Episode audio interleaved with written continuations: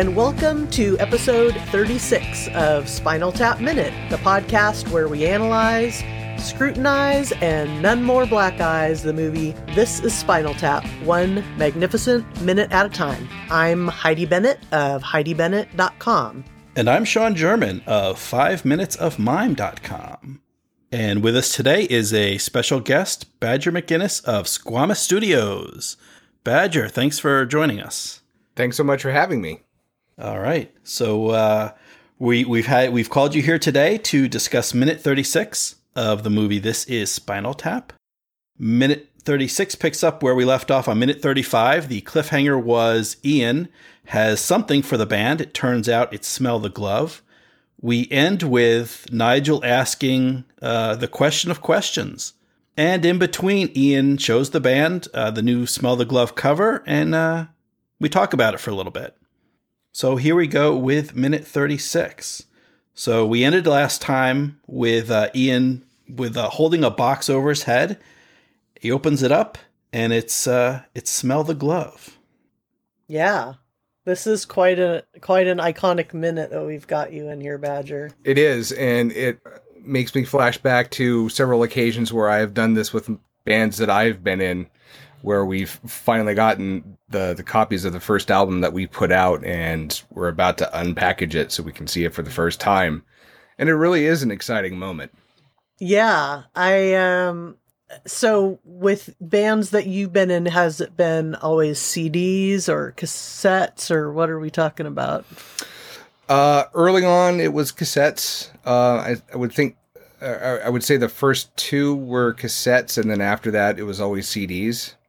And what do you think about this minute? Like we're gathering everybody together. I think um, Mick Shrimpton almost looks like a corpse here, sitting here with his sunglasses and his hat. Yeah. And maybe a something in his teeth, like a cigarette or. I'm pretty sure it's a cigarette. Yeah. Yeah. yeah. Well, th- yeah, there is some stuff going on. It, it's so tempting to just jump right to the end but just gathering people around. I, I love Derek. Um, so David has run out in the previous minute to greet Janine, who was flown right. out from London to join the tour. So Derek has to step up to the mic. Uh, you know, Janine interrupted the mic check, and then so so Derek steps up and he's David. Smell the glove is here, mm-hmm. and then the little oh hello Janine that he kind of tosses in at the end, just kind of so acknowledging that she is there. Ian saying that. No, it's Derek. It's Derek. Yeah. Okay, yeah. color me wrong. So this is the the very first time that we actually see Janine, correct? Well, just like the minute before this, where she comes in. Right, but hello, but, darling. But yeah, this yeah. is the first time that she's here in the movie with the band. Right. Right. Okay. Right. So that brings up a question I have in my notes that we can get to later. Okay. But in in the in the shot right here in the shots previous, we can see the uh, the bass of Derek Smalls that he used for uh, Big Bottom, right? Which is a classic unto itself. Yes, of course. Yes. Not only the bass, but the song itself. Yeah, yeah. It, it's that the double bass, right? Right. Or the yeah. double neck bass. Yeah, and I think one of them is an eight. Uh, I was watching this earlier, and I'm pretty sure one of the one of the halves. I don't know how you you term it, but but one of them is an eight string. Okay. Yeah, we didn't talk too much actually about the basses that were. At. We talked about the fact that all three of them have basses, mm-hmm. but we didn't really talk much about that one. Um, well, see, that's what happens when you bring a bass player to yeah, your podcast. exactly. they obsess about the basses. and in fact, I was trying to do a uh, a freeze frame on the bass that Derek has right now because I thought it might be a Spector NS2, but it's not. Mm. I actually couldn't tell what brand it is. And it looks like, um, like we mentioned before, the way they put that tape on it kind of has a nod to Van Halen totally guitar look going there. Yep. Yeah. So yeah, this is quite a hub of activity. The the the the albums have come out, and you've got the film crew in the background, and you've got the uh the the stage techs, the stage hands working as well. So right. yeah, there's a lot of and look, you could even see the sound guy at the soundboard in the background there for Oh yeah, yeah. Yeah, and it looks like Mick's wearing that one of the, another one of those striped shirts. We were commenting on how mm-hmm. how often yeah. the band members have the stripes on, and yeah, there's a lot of uh, yeah, there's a lot of people on stage right now. Well, and yeah, the, the the attention to detail as you know, as a documentary, you'd have you'd have all these people, you know, during sound check, there'd be a sound guy, and there are you've got the the roadies assembling stuff on stage, and yeah, there's a couple glimpses of the camera crew, and um, and you know. I'm sorry, I'm just looking at Viv in the background, just with his, uh, you know, with his his his red and black striped shirt. He's he's looking great. Which where are you at? Because we're oh yeah yeah yeah, Yeah, he looks awesome. yeah, he looks like he's like what taking it all in, and then I like how he's nodding his head like Yeah, of as course. this Ian is- says, Yeah, classic. You know, Uh-huh. simple classic. Yeah, yeah. It was like No, I, I, I know that uh, a, a lot of the guys from TAP went and did research and, and tagged along with bands, but did um uh I'm blanking on the director's name. Rob, Rob Reiner. Reiner. Rob Reiner. Jeez, That's uh, fine. did he also do uh, some research with bands before he started putting this together? Because, like you say, the attention to detail is really, really good. That's a good question. We know that the director, and I'll have to get his name for next time because I got it in like the first couple minutes and I just forgot his name. But the, I mean, Rob Reiner's the director, but Right. the cinematographer is a Yeah. is a document a music documentary cinematographer. So you can definitely tell, you know, that they use somebody that knows what it looks like and feels like to do music Mhm. documentaries and band documentaries. But yeah, and then I mean Rob was hanging out with and doing projects um improv stuff with these guys. So they were all building this rapport for several years before they decided to do the movie. Right. Okay. But as far as yeah, what other bands and musicians he was hanging out with, I'm not sure. Now, do you guys know what hat Derek is wearing during this? Because he wears it Mhm. Through some other scenes, and I've never been able to make out what exactly it says on his hat. Yeah, it's Yeah. a West Ham. Okay. Yeah, it's it's a yeah football team from from London, West Ham. Right. Yeah. Yeah, it's best if um, when you're when you're watching because we had the same question because there's a lot of scenes you can't really tell. the The best look at it that you get is when uh, they visit Graceland. So when you go back Right. the next time you watch the movie, watch out for uh, yeah for that scene when they're visiting uh, Elvis's grave. That's when you get you can you can make out the uh, the West Ham on the hat. Okay. Yeah. So uh, Derek's quite the football fan. We see him. I think this is. I think he's wearing this hat throughout many of the scenes, but he uh, his shirts. He he's he goes through many different jerseys of different uh, different English football teams. hmm Yeah, he seems to not be beholden to one specific team like a lot of people are. Right. Now, continuing on with uh, the keen fashion sense of Spinal Tap, this Yes. is another scene where uh, Nigel is wearing his Gumby shirt. yes. And this isn't the first scene where he's wearing it. He was wearing it earlier in the party yep. scene. Right. And then I can't remember if it's before or after this scene. He's wearing a, an actual Gumby, Gumby. Figure, figure in his Yeah. Yeah, It was back at the hotel. He's like, Yeah. yeah, he got a little figure in his shirt pocket. Yeah. Are we ever told what his fascination is with Gumby and Pokey, or is it just just kind of a thing? I think somebody, one of our guests recently said that there is maybe one of the deleted scenes or extras that he talks about discovering Gumby and Pokey, the show, while being, you know, touring in the US and, you know, falling falling for them at a, you know, late night viewing, but I don't recall any more details beyond just liking them. Yeah. Okay. I think they're just I don't know. What did you um were you a fan of Gumby and Pokey as a as a kid? Not especially. I remember watching a few episodes, but uh, not not really. But I think it does fit with Nigel's personality because at his core, I think Nigel is a very sweet guy Mm-hmm.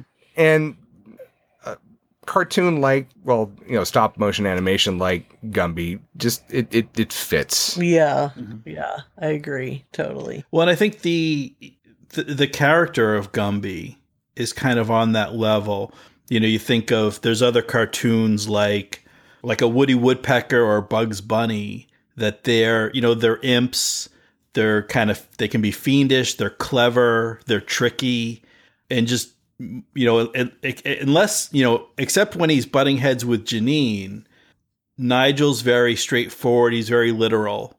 He's not someone who has a lot of guile, and so you know in terms of cartoon or you know stop motion of children's television, a character that's very like Nigel is mm-hmm. uh, you know is Gumby. Do you think they could be symbolic of Nigel and David's relationship? I do now. so I guess it's probably a time to just get into the meat of what's going on here. This is we, a, yeah, we've kind of been dancing around. This is a shock for the band. David obviously is not happy, and Janine is shaking her head like, "What the f?" Is going on here. But you know, compared to what they had planned, I think Janine might be a bit relieved at this point. Yeah, well, we were wondering if she ever even saw the concept art for the real "Smell the Glove." Right. Mm-hmm. I kind of hope she didn't. yeah. So Ian's saying, "Smell the glove. Gather around. You know, where's David? David, get up here." That's the moment we've all been waiting for plenty for everybody and all this stuff is going on. I'm just, you know, looking at the you can probably tell I'm reading off of the the transcript here, but it's this is Smell the Glove by Spinal Tap, David says. You know, it's like mm-hmm. what wait a minute. This this is not what I signed on for. You know, it's like we heard there was going to be a compromise and this well, is a little bit more than a compromise. What what do you think, Sean? Well, yeah, I was just going to say that we've you know, we've seen some of the other covers that of, of the band's albums through the years, and there's you know there there isn't a defining theme. This isn't like um, you know like Iron Maiden where there's a consistent look and feel and a consistent character. Other than there's a lot going on. All the album covers are are colorful and there's you know there's they're just busy. There's a lot going on they're they're not a band that's interested in simplicity. And this is a very simple concept. Or it's kind of a high concept i think actually. Yeah like yeah. the idea of like that you don't have to have anything on it at all. Yeah. Well and so and i've i have a question for you badger. Mm-hmm. so so earlier there um uh bobby and ian are talking about the album cover and ian is saying the record company has has problems and she brings up the example of the White Album. You know what the and what was that? The White Album. What was that? Nothing. Do you think this? So so the black cover is this Ian's idea, and is that just you know did he did he kind of riff off of Bobby mentions the White Album, and then he just goes, well, I'll just do the same thing but but black. Yeah, I mean maybe he got that idea subliminally. Yeah, because we don't we know they've been talking, you know, between Bobby and and and Eton-Hogg and and Ian, but we don't know where this concept came from, other than right. it's a, it's some compromise.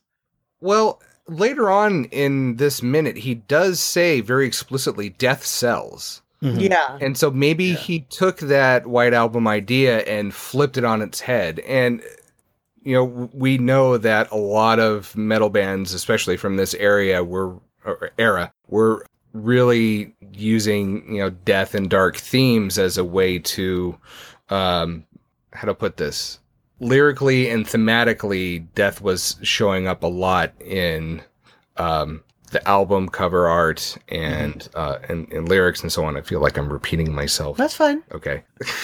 Yeah de- death sells. Right. So and, do you think like when ian's saying that it's like you know we've been saying all along here he's sort of like making excuses about things but acting like it's all on the up and up like oh uh, this got canceled but it's uh it's not much of a college town you know Boston. boston's not much of a college town and oh you know well we're really going to saturate the philly market you know not going to concentrate so much on new york and so is this you know is he grasping at straws to say oh yeah well death sells or is you know how much does he really believe, I guess, in this? Or is he just, How much is he BSing?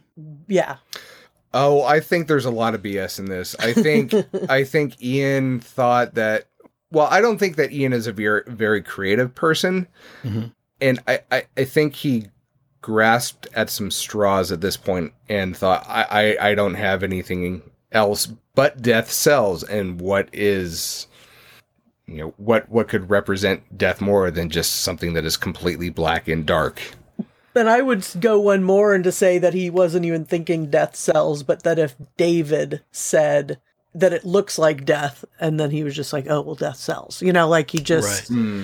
Just right away is like whatever they say, I'm gonna turn it into a positive kind of, you know, like where's the silver lining in this? It's like Yeah. it's like you know, oh okay, it's like black leather. It's like oh, you can see yourself in both sides. like everybody's eh, David's really the only one that's calling bullshit at this point. Right, and, and that leads into something that I had written in my notes, and and, and why I brought up the topic of uh, if if this was Janine's first time really showing up with the band. Mm-hmm. Since uh, it, it's been a while since I've watched this, but watching it again, like the the first few times, I had kind of a, a dim view of Janine and and her influence on David, but but now that I've got a little bit more perspective, Mm-hmm. I don't quite see it that way. And at first, I used to think that Janine had a really negative impact on David and was really kind of manipulative, Mm-hmm. including this scene. But I don't think that she really had an influence on what David thought about the album cover. Right. You know, because she didn't have any lead in time to it either. This is the first time that she's no, singing. his reaction seems genuine, Genuine. and she seems like she's supporting that his supporting his reaction. right. Yeah, I would agree. I'm still the jury's still out for me on her being manipulative, though. oh, yeah, but at least in this scene, yeah, I think she's you know do, doing what a partner would do. Like, wait a minute, what's going on here? You know, Right. being supportive of his his take on things. Yeah, and David's like, no, this is this is utter bullshit. This is a stupid album cover. Why are you trying to push this on us? And and Derek and uh, and Nigel are being a lot more flexible uh, Mhm. about it. Mhm. Like they're trying to work with Ian. Right. They're considering it at least. They're you know they're taking it in. They're forming an opinion. Where David jumps right to, I don't like this. I think ever since David was put in the where are they now file, his his um his mood has changed. You think so? Yeah. He's not as ready to play along. I think I think the the walls are crumbling around him and he's starting to figure think? out Do you think he's starting to see through Ian's bullshit? exactly. Uh huh. Yeah.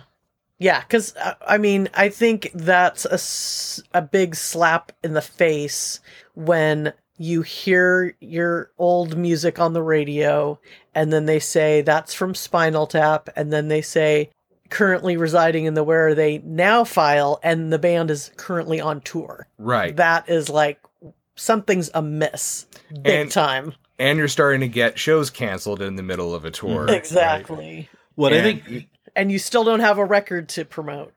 Yeah. Yeah. well, so that that's what I was going to jump in with. That part of the problem is the the tour is to promote the new record, but the new record isn't in stores, and I think maybe that's probably contributing to the cancellations. It's snowballing that you don't have. You know, people go to a record store, they're not seeing your album, so the record store isn't going to promote that you're currently on tour, um, and so it just adds to the pressure on Ian. That time is of the essence. That the sooner they get the album out, the better. The longer they wait, the worse. The more cancellations they're going to be. Even if they did have a different concept other than just the the black, um, then you got to get an artist. You got to get it put together. Right. You know, someone's got to do it and fire up the printing presses. Where if you just say, just make it black, then you can get it done. Yeah. Yeah, the way the uh, the music industry worked during this time, especially, was if, if you were a band, you came out with an album and then you went on tour to promote it, and then mm-hmm. you repeated that cycle over and over again until you were burnt out or or died from heroin overdose or or whatever. So to have your album not out yet while you're in the midst of a tour is a recipe for disaster. Yeah, I think we're seeing that. Yeah. and and maybe David's frustration just started to boil over at this point yeah, I think you're right. I think he's reached his his point. because the Yeah. album has already been delayed. Yeah. Right. Well, so and I think this starts to go back to something David said when they're in the limo, uh, when they're driving between New York and they're going to Philadelphia, and they're they're talking with Ian. David's talking about you know what's going on with the album and, and where we're at, and he says, "Well, I'm you know I'm not blaming you." And I, Yeah. I think we, we we remarked at the time that we're like we were skeptical then, and I think Mhm. we're even more skeptical now that Ian's the guy. Ian's their interface to uh, to the record company, to the promoters, to everyone else. So if someone's to blame, why not blame Ian? Yeah. Right. Yeah, and Ian's starting to get uh, his fed upness too because he's he's sort of matching David's energy here, Mm-hmm.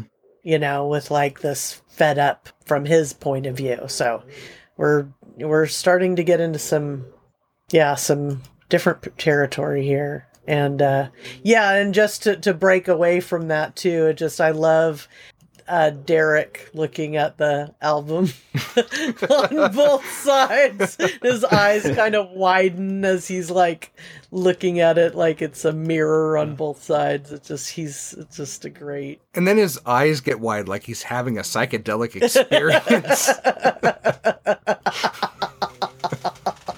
it's just one of those little moments that are peppered throughout this entire movie that are so awesome. Like at the very, very beginning when uh, Martin DiBergi is doing his his introduction about the movie and he, and he does that weird awkward crossing of the arms but Yeah. he can't really hold it so he's just got to let it go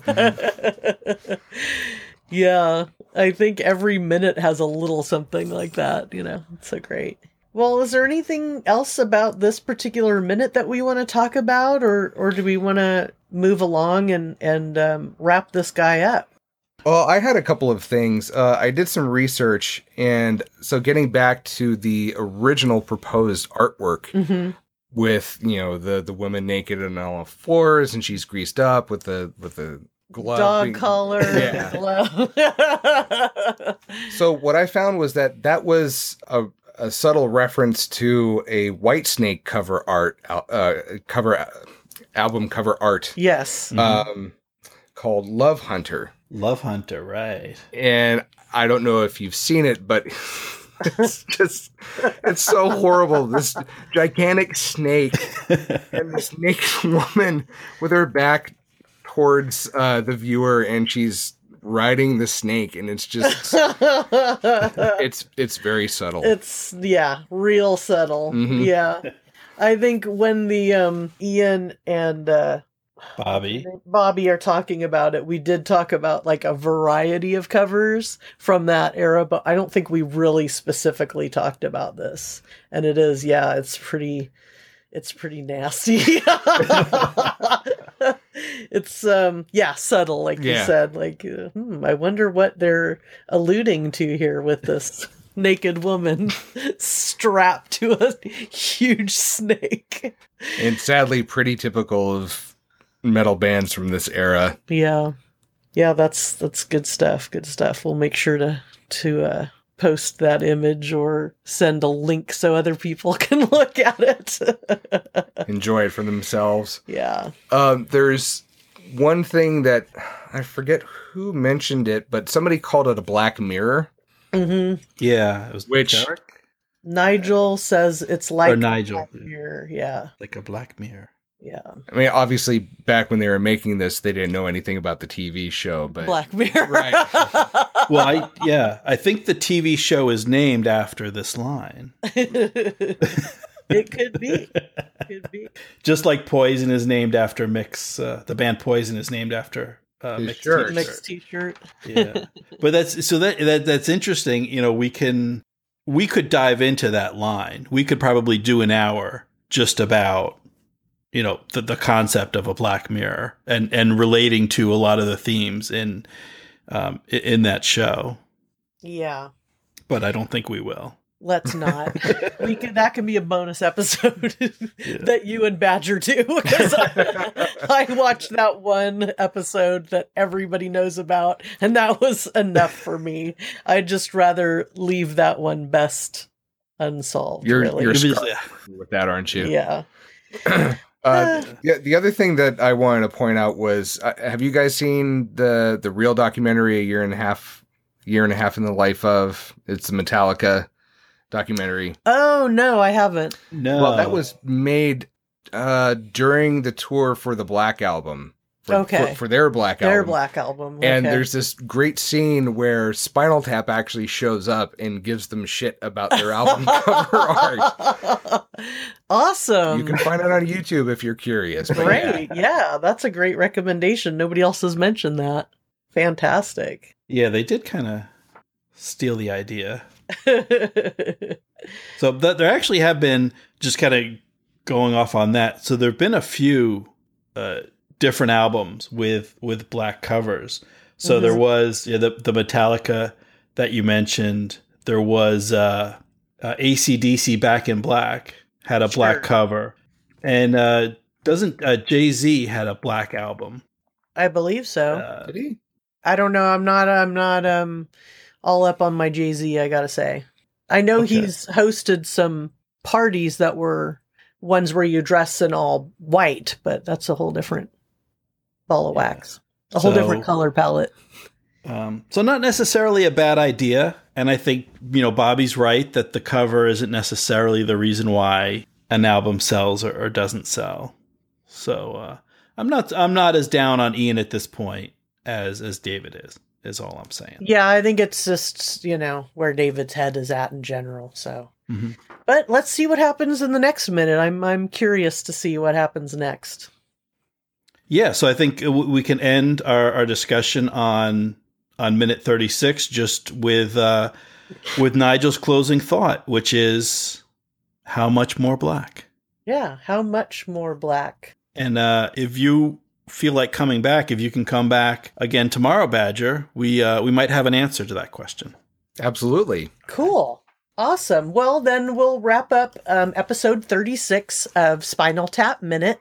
Stay connected with us through our website, spinaltapminute.com, and subscribe if you haven't already, or if you're a new a new listener, we'd love for you to subscribe and get all caught up on these episodes and and join us um, for the rest of the tour. Yeah, and uh, if you're uh, into the Facebook thing, we've got a group that we like to call the Spinal Tap Minute Groupies Lounge. So uh, swing on by and, and join the conversation there. And uh, Badger, do you have uh, if, if people want to hear more of, of you or, or what you do, uh, any any anything you want to plug, anything you want to let our audience know about?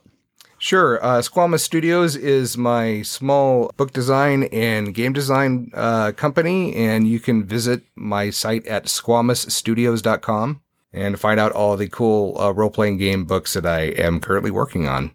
Sweet. All right, excellent, And we'll excellent. make sure to put a link in our notes. So people Yes. Find that. Awesome. Yeah.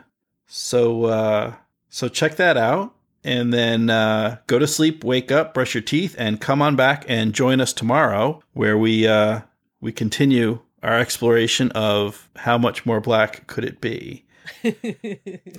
and so until next time, and so say all of us, tap tap into America.